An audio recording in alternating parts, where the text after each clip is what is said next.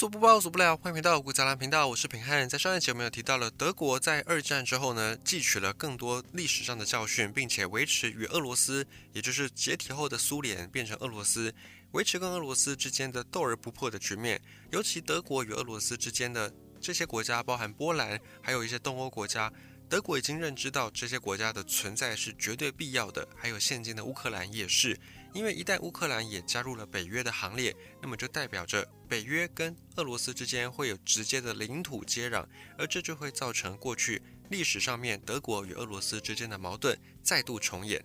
因此呢，慢慢在二战之后逐渐整合，并且成为欧盟老大哥的德国，继续的对俄罗斯保持着一定程度的友好关系。而德国也加速对欧盟的整合，例如在二零一零年还历历在目的欧债危机，当时候有所谓的欧洲五国，这些国家就是过去习惯大量借款、大量借债，而到后面因为金融风暴导致这些债还不出来，最终导致国内的经济连环爆的这些国家，后来被称之为欧洲五国，其中最为知名的就是包含西班牙还有希腊等国。当时这场欧债危机给了德国一个可以整合欧盟的经济的机会。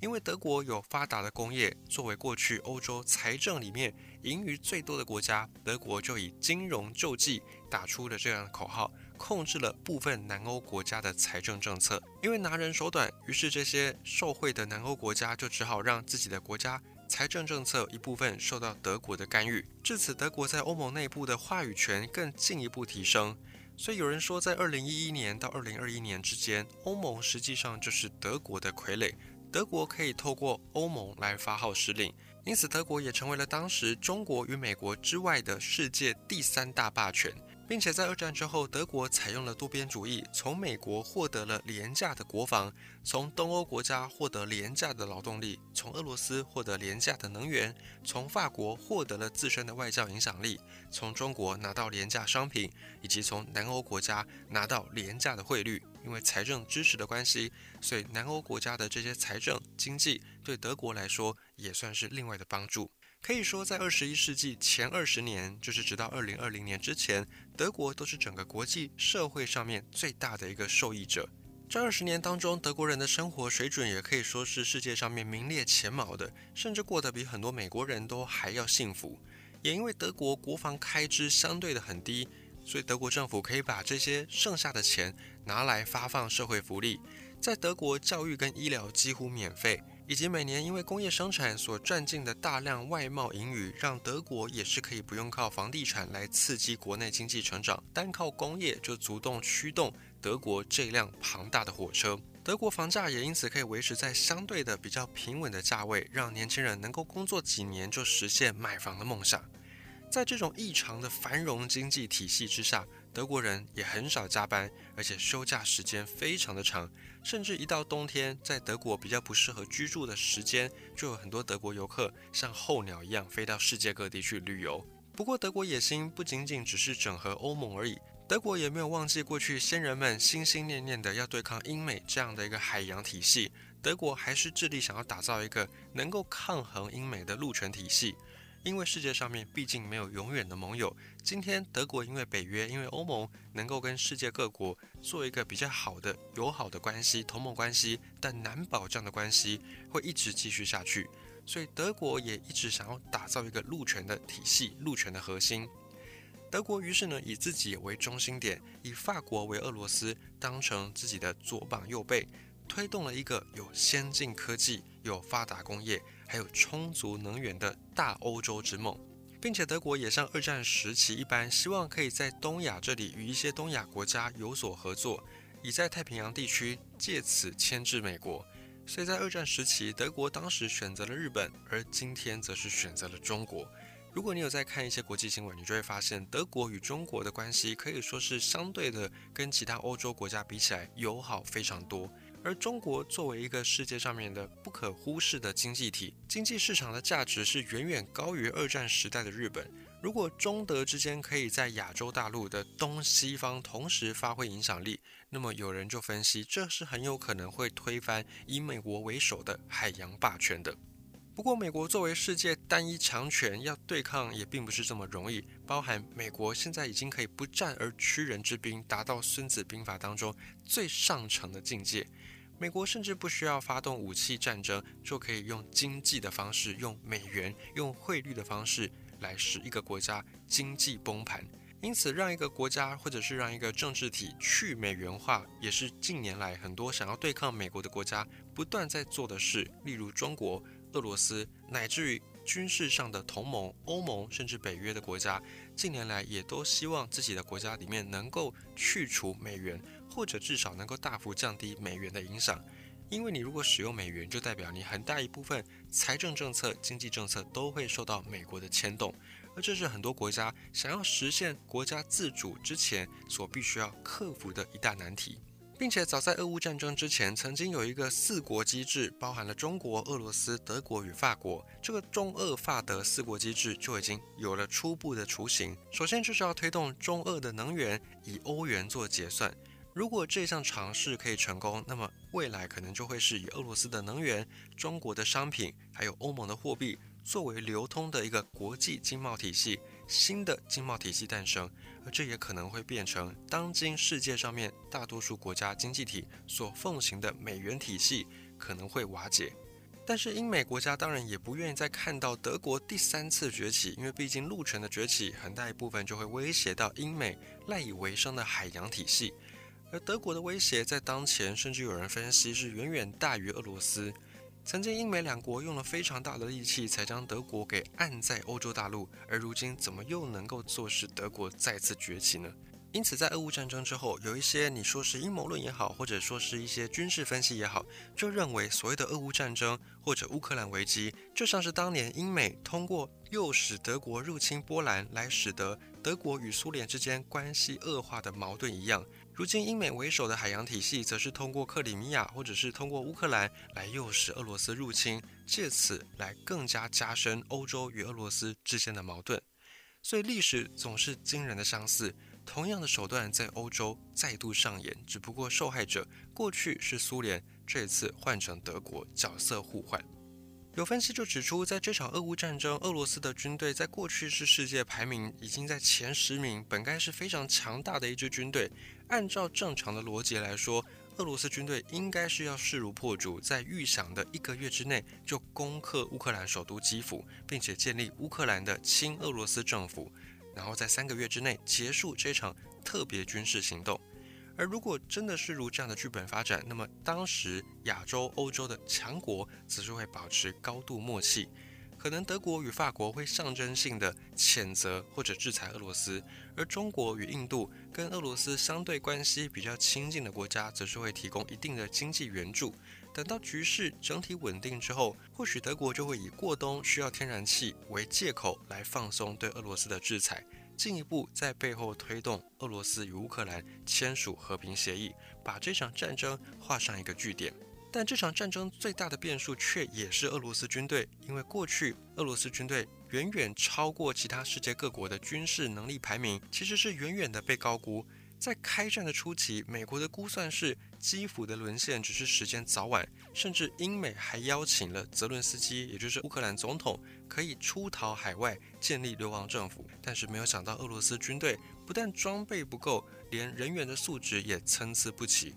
因此，在战事发生之后，俄罗斯军队一度溃败，留下大量尸体跟武器的残骸。而这个时候，美国当然不会坐视如此好的局面来继续削弱俄罗斯。于是，以美国为首的这些西方国家又进一步以北约的名义，把武器如潮水一般的送入乌克兰，使得这场战争越打越混沌。在俄罗斯兵败于基辅之后，欧盟内部以波兰为代表的主战派因此有了讲话的底气。这些主战派要求应该要大幅的提升对乌克兰援助的这些资源或者是军事武器。毕竟波兰与乌克兰唇亡齿寒。作为战争的第一线、第二线国家，这些欧盟的主战派当然有着非常大的影响力，